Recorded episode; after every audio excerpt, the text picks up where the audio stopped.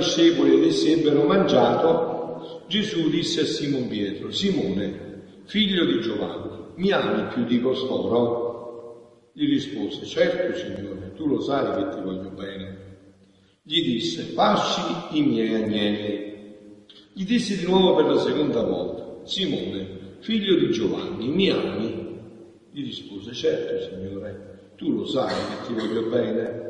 Gli disse, pascola le mie pecore. Gli disse per la terza volta, Simone, figlio di Giovanni, mi vuoi bene? Pietro rimase addolorato che per la terza volta gli domandasse mi vuoi bene? E gli disse, Signore, e tu conosci tutto, tu sai che ti voglio bene. Gli rispose Gesù, pasci le mie pecore. In verità, in verità io ti dico, quando eri più giovane ti vestivi da solo e andavi dove volevi, ma quando sarai vecchio tenderai le tue mani, un altro ti vestirà e ti porterà dove tu non vuoi. Questo disse per indicare con quale morte egli avrebbe glorificato Dio. E detto questo aggiunse, seguimi. Parola del Signore. Siano lodati Gesù e Maria. Io fremo perché voglio parlarvi di questo brano secondo gli scritti di Luisa, però diciamo prima che questo avvenga, cioè prima che vi parli di questo, c'è un particolare, perché io, io sono pastore nelle pecore, guardo, guardo un po' negli occhi, capisco i fatti, no? Stando sempre con le pecore, col popolo di Dio, allora vedo che magari a volte ancora non sapete cose che dovrebbero essere già doni della vita che utilizzate. Cioè che siamo in una società così secolarizzata, no? E allora sfuggono certi concetti che di anima di uno segniamo. Se si perde, che ne sarà? Della morte, allora è incerta, nessuno lo sa, è di anima una sarà. Se si perde, che ne sarà? Allora Dio, per non farci perdere l'anima, nella sua infinita misericordia, ha inventato anche i primi nove venerdì del mese. Domani il primo sabato, già che la Madonna eh, suggerita da suo figlio fa gli sconti, addirittura non c'è manco i primi nove, ci ha fatto i primi cinque sabati, dove il fine finale, il concetto finale è salvarsi l'anima. Voi sapete no, i primi nove venerdì del mese, a un certo Bruno Corniacchiola, veggente di, di, delle fontane a Roma, gli ha ribaltato la vita. Quando gli è apparso la Madonna, gli ha detto, sai perché tu non vai nell'inferno e ti stai salvando? perché quella povera martire di tua moglie ha fatto i nove primi venerdì per te. Quindi gli ha applicato pure quello che aveva fatto la moglie. Ma vedete bene, queste sono cose, sono tesori inestimabili nella Chiesa che noi dobbiamo valorizzare. Avete capito? Sono tesori inestimabili che dobbiamo valorizzare. Adesso per dirvi come funziona è facilissimo. Avete internet e lo sapete usare bene per i fatti vostri, utilizzatelo per questo scrivete i primi nove venerdì, vi dice come si fanno, le promesse annesse, così pure per i primi cinque sabati. Vi dice a cosa servono, come si fanno, sta tutto scritto. Che questi sono mezzi di salvezza dell'anima. I primi nove venerdì in tutte le parrocchie si fanno. I primi cinque sabati in tutte le parrocchie si fanno. Se non bisogna che fate arrestare il parroco che non li fa. Cioè, questi sono doni che Dio ha dato alla Chiesa. Sono salvezza per le anime. Oh, premesso questo, passiamo all'argomento che interessa a me, perché sono figlio della divina volontà, che parla di cose molto più, che, dove, dove, tutto questo trova la pienezza. Dove tutto questo, come noi libri, dice che trova la pienezza, no? Come anche quello che ha detto stamattina la Madonna Principale, no? Sentite che ha detto la Madonna io sto venendo a Mongigorio, ma sono in tante parti del mondo e continuo a venire, perché sono mamma vostra e vengo perché dovete pregare. Anche perché poi aggiunge più su, vedete che siete a un bivio, voi sapete che c'è un bivio, vero? Siete guidati qualche volta, andate in macchina, a un bivio c'è la possibilità, o vai da una parte o vai dall'altra. Se una parte c'è il burrone per finire giù e dall'altra parte c'è la salvezza, mo scegli dove andare tu. Una mamma che sa questo, che fa? Si mette in mezzo a Dio e dice figlio, va a destra, va a destra che a sinistra morirai, va a destra, va a destra che a sinistra morirai. Ci sia da un bivio. Ecco perché sono qua. Perché si da un bivio. E io aggiungo, tanto mi registrano pure quindi gira su tutti i youtuber, ma io solo i citruli non se ne accorgono che siamo un bivio, ma citruli fatti a citruli proprio, cioè che hanno le fette sugli occhi che non vedono più niente, non se ne accorgono che siamo un bivio. Solo chi è cieco non se ne accorge che siamo un bivio. Un bivio che non c'è mai stato nell'umanità, delicatissimo, ha uno snodo delicatissimo dell'umanità, dove l'umanità, questo l'ha detto anche Giovanni Paolo II, nell'ultimo libro che ha scritto prima di morire, ha detto l'umanità, proprio queste parole, l'umanità è un bivio, può trasformare la terra in una macelleria, sapete che si fa della macelleria? Eh, da tentativo lì si parte da qui, scorre sangue dappertutto, no? Potete trasformare magari in una macelleria o in un paradiso, in un giardino terrestre. Siamo un bivio. Siamo un bivio, no? Vero? Voi sapete che Isernia ha 25 abitanti, quanti abitanti c'ha Isernia? Una cittadina, eh, eh, eh, così che pure Isernia visto il sangue l'altro giorno, i ponti e tutto il resto. Ma questa è un'umanità ormai, siamo in questa ottica. Siamo in questa ottica. Avete capito? Siamo un bivio. E nel bivio si deve scegliere. Non può fare festo per non andare in guerra. Ho detto tante volte io. Devi scegliere. Dove vuoi andare? Siamo un bivio. In questo bivio però io conosco il dono più grande invece, cioè io sono portatore della bella notizia, no? Papa Francesco per le chiese di mercoledì ha detto ma un cristiano deve portare la speranza. Ma io c'ho la più grande speranza, anche più grande di Papa Francesco, perché lui non conosce gli scritti della Divina Volontà. Io ho questa speranza, una speranza che il regno di Dio deve tornare sulla terra, che i tempi stringono, che Dio vuole far conoscere questo dono che vuole dare all'umanità. Che questo dono è stato già decretato, deciso, che nessuno lo può fermare, solo che noi possiamo fare un danno, farlo ritardare e quindi vedere sempre più episodi di macelleria. Lo possiamo ritardare e quindi poi far finta che siamo scandalizzati quando sentiamo tutto quello che avviene, ritardando questo regno sulla terra continua a essere il principe di questo mondo, dice San Giovanni nella prima lettera. Satana è il principe di questo mondo. Ma no, continuiamo a fargli fare il principe in questo mondo, se ritardiamo questo tempo. Allora però adesso a me mi interessa entrare in questo brano, perché io sto cercando, anzi sono certo di esserci riuscito già in tutti questi anni, di dimostrare che gli scritti di Luisa sono tutti inseriti nella Sacra Scrittura, esplicitano quello che già è contenuto nella Sacra Scrittura.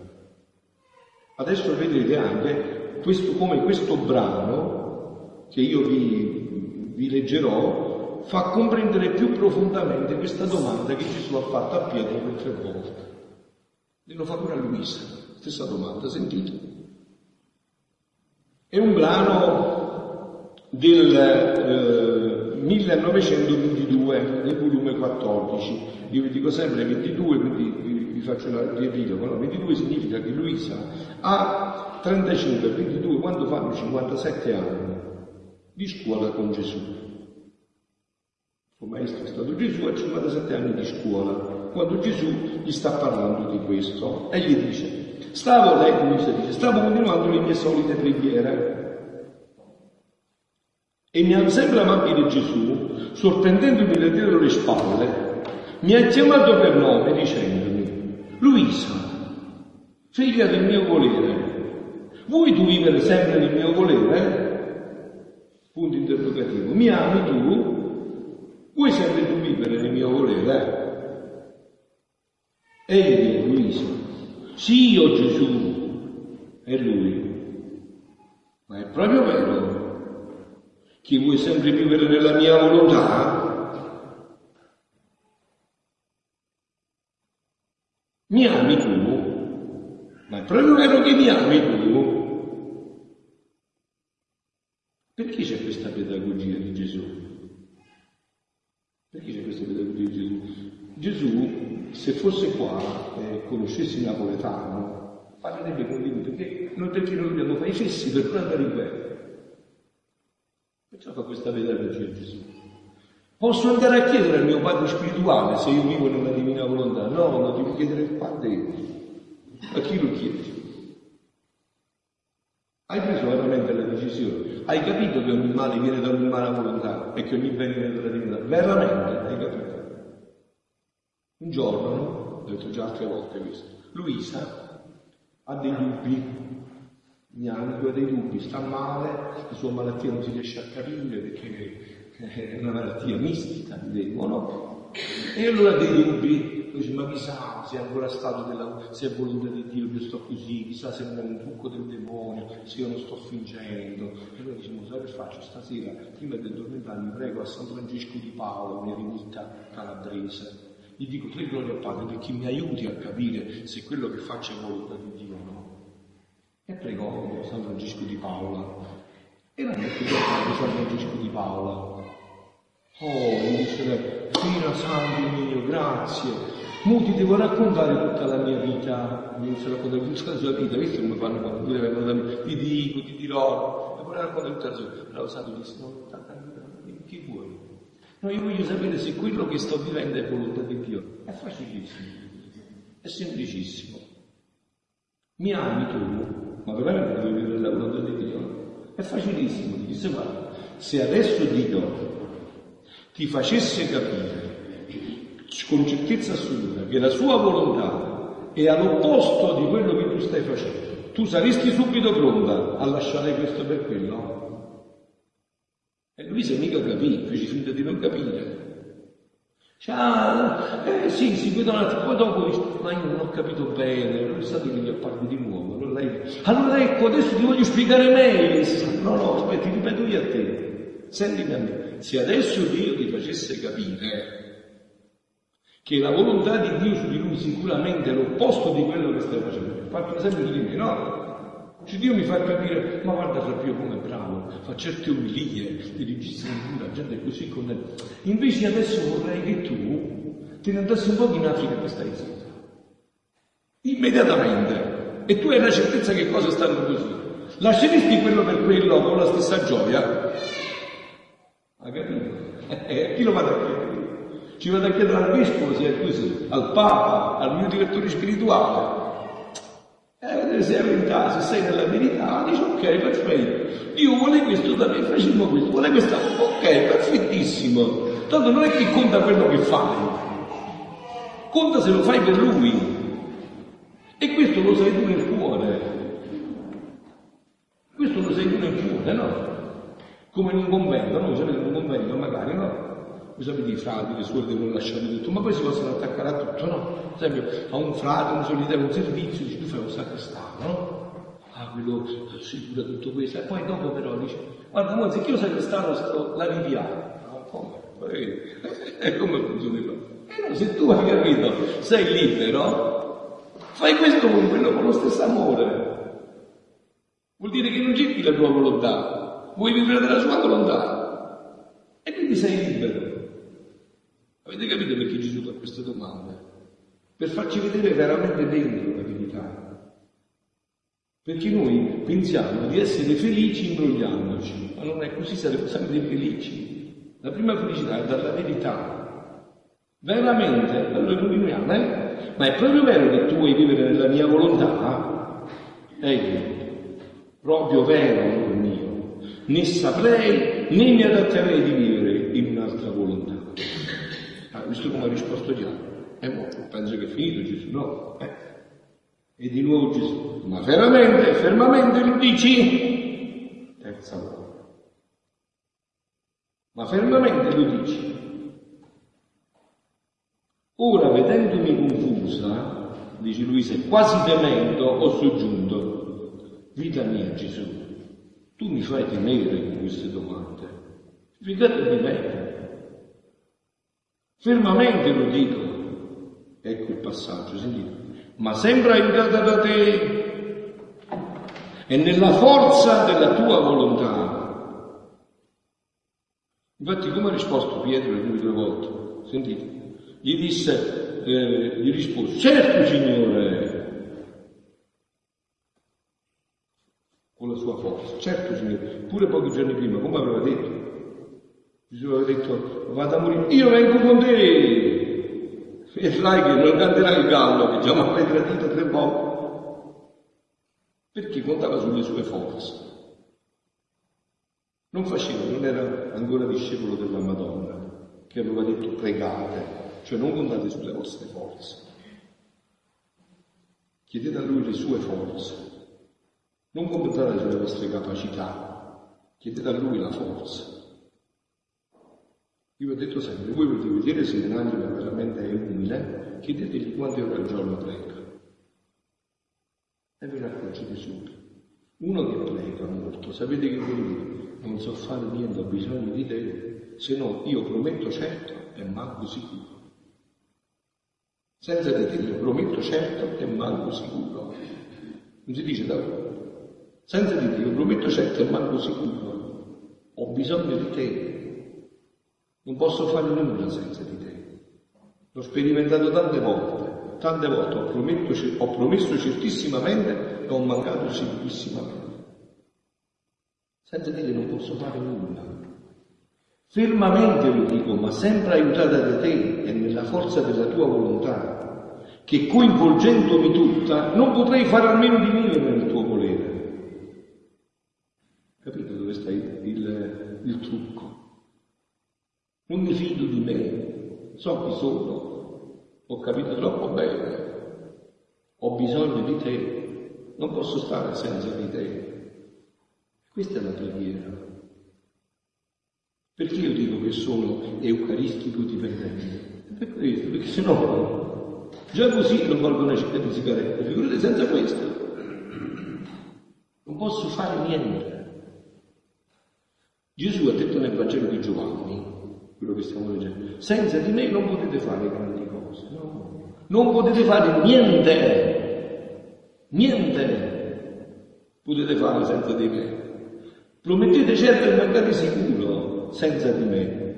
E la preghiera è questa, la vera preghiera è questa, no? Papà, stai con me, se no come faccio io qua? Aiutami, sii tu in me, vieni tu a vivere in me. Vieni tu a vivere questa vita. E lui, dando un sospiro di, di sollievo, ha ripetuto, come sono contento della tua triplice affermazione. Vedi la pedagogia di Gesù? Ti fa venire fuori quello che sei, non per umiliarti o impaurirti, ma per rafforzarti pienamente. Ci hai capito buono? A non ti prenderanno per fesso, tu non conterai su di te, conterai su di me. E quindi chi vorrà affrontare te dovrà affrontare me. E se dovrà affrontare me, cadranno 10.000 a destra e 10.000 a sinistra, perché non combatteranno con te, combatteranno con me. Perciò vi ho detto tante volte, guardate, voi volete essere sicuri che un'impresa della vostra vita riuscirà sicuramente, infallibilmente, accertatevi che è volontà di Dio. Se è volontà di Dio, nei diavoli, uomini diavoli, non potranno fare niente, cadranno 10.000 da destra e 10.000, perché non c'entro io, combattono con Dio. Un giorno, questa è scritto nella Sacra Scrittura, un giorno, quando eh, un grande maestro rabbino, Gamaliele, no? eh, volevano uccidere i discepoli di Gesù e Gamaliele disse, fede, fede, fede, perché dovete sporcarvi le mani di sangue? Avete visto che prima di questo è venuto un certo Teo, un altro, hanno detto che loro erano, erano eh, messia sono morti di tutto. Sentite, se questi qua non vengono da Dio, faranno la stessa fine di quelli. Ma se vengono da Dio, non vi capiti di combattere tutti. Questo è facilissimo. Se noi ci siamo accettati per la nostra volontà di Dio, poi dobbiamo dormire su sette guanciali, ci pensiamo a Dio. Certo, noi dobbiamo fare la nostra parte, dobbiamo attivarci, fare quello che... Ma poi dopo fa tutto a Dio, perché noi abbiamo cercato la sua volontà. Quindi è Lui che ci deve difendere. Eh, Dio non si inganna e non ci inganna mai. Perciò Gesù gli dice adesso a Luisa, come sono contento per la tua vita. Non temere, non sono altro che rassicurazioni, raffermazioni e confermazioni. Come suggellare in te il triplo suggello del volere delle divine persone. Tu devi sapere che chi vive nella mia volontà deve levarsi in alto, ma tanto in alto da vivere nel seno della Trinità Sacrosanta. Come erano stati creati, per vivere all'interno della Santissima Trinità. La tua vita e la nostra deve essere una sola. Ecco qua. Questa è la vita nella divina volontà. La vita di Dio che diventa la mia vita e la mia vita che viene assorbita dalla vita di Dio. Quindi chi mi può fare più niente a me? Se non sono più io che vivo e Gesù con la mamma che vivono dentro di me. Guardate, questo che vi dico, e concludo perché non posso pensare, quello che questo che vi dico, vedete, dovete guardare sempre la Madonna. Questa è la vita che lei ha vissuto, questa è l'unica vita che lei conosce. L'altro giorno, il 31, abbiamo celebrato la festa della, della visitazione della Madonna Santa Elisabetta. Come dice il Magnifica? Grandi cose ho fatto io, dice così. No. Grandi cose ho fatto in me, l'Onnipotente. Cioè io che cosa ho fatto? Mi sono reso niente e mi sono fatto possedere dal tutto. È facile, questa è la vita cristiana. È semplicissima, è bellissima sulle nostre false umiltà, io non valgo niente. No, no, questa è la vita, chi vale niente? Tutti, non si tratta di valere valere, è che proprio in quel se veramente tu fai niente dentro di te, eh, Dio ti riempie, ti riempie tutte le tue particelle. E quindi tu puoi dire come la Madonna, magnificata dell'altro giorno, lo dovremmo cantare ognuno di noi, non è che la Madonna vuole che lo cantiamo anche noi. E quindi noi diciamo, grandi cose ha fatto in me l'Onnipotente. Io lo dico sempre a tutti.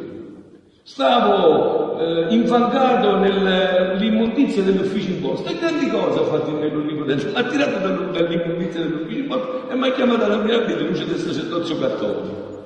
E l'ho fatto io. Grandi cose ha fatto il mio l'Onnipotente. Fosse stato per me, sarei morto nell'immondizia dell'ufficio imposto. Questa è, questa è la vita cristiana, questo è quello che Gesù insegna a Luisa. Gesù dice in un brano, Figlia mia, ma com'è possibile che voi mi, non mi conoscete proprio? Io non insegno cose difficili. Io insegno cose facilissime. Ma può sembrare che un papà insegna cose difficili ai figli? Io vi conosco, insegno cose facilissime. Guardate come porta un esempio e concludo con questo. No? Dice come se un insegnante ti dà un compito da fare, un tema, un problema, e tu non lo sai fare, e ti dimena. Invece dici io sto lasciando. Basta che voi mi dite, vieni a farlo tu in me, faccio tutto io. Invece voi no, piangete, vi dimenate, ma non dite vieni tu a farlo in me. Questo qua, vieni a farlo tu in me. Figlia di questa è la bellezza della vita cristiana, avete capito? È già tutto fatto, non dobbiamo fare niente, è tutto fatto. Che vogliamo fare noi? con un soffio di vento cadiamo, che vogliamo fare? È tutto fatto, ha fatto già tutto lui per noi. Perciò io, io ho approfondito prima di entrare nella vita cattolica, io stavo, mi ero molto innamorato dei testimoni di Genova, di Genova, no? mi ero molto, veramente, perché li vedevo molto più seri, molto più coerenti. Ho approfondito, ho capito, che questa è la verità. Questa è la verità. Non la viviamo, perciò gli altri non capiscono, ma questa è la verità. La vita cristiana, cattolica, è più facile, è tutto pagato, tutto fatto. È già stato pagato tutto. Tu devi soltanto prenderlo e farlo tu. Per prenderlo e farlo tu ci devi fare posta, perché se sei pieno di te, hai visto i rospi, i rospi che sono belli compiti, e eh, chi ci vuoi mettere dentro? Ci puoi mettere niente, chi ci vuoi mettere? Se sei pieno di te non ci va niente, ma se tu ti svuoti, Dio ti riempie anche tu puoi cantare, grandi cose ha fatto in me e tutte le generazioni mi chiameranno beato. Questo è il canto di tutti i santi, no? È il canto di tutti i santi. Chi faceva i miracoli? Quando Padre Pio faceva i miracoli, faceva Padre Pio, aveva forza di fare i miracoli. Era Dio il Padre Pio che faceva i miracoli. Però cosa era la grandezza di Padre Pio? Che aveva permesso a Dio di entrare in noi. Dove sta il nostro punto debole? che non permettiamo a Dio di entrare in noi. Perciò lui ci chiede, ma veramente mi ami tu? Ma veramente tu vuoi fare la, vuoi, vuoi avere la mia volontà? E se veramente lo vuoi, non ti preoccupare, che sarai felice di qua e per l'eternità. Siano lodati Gesù e la mia.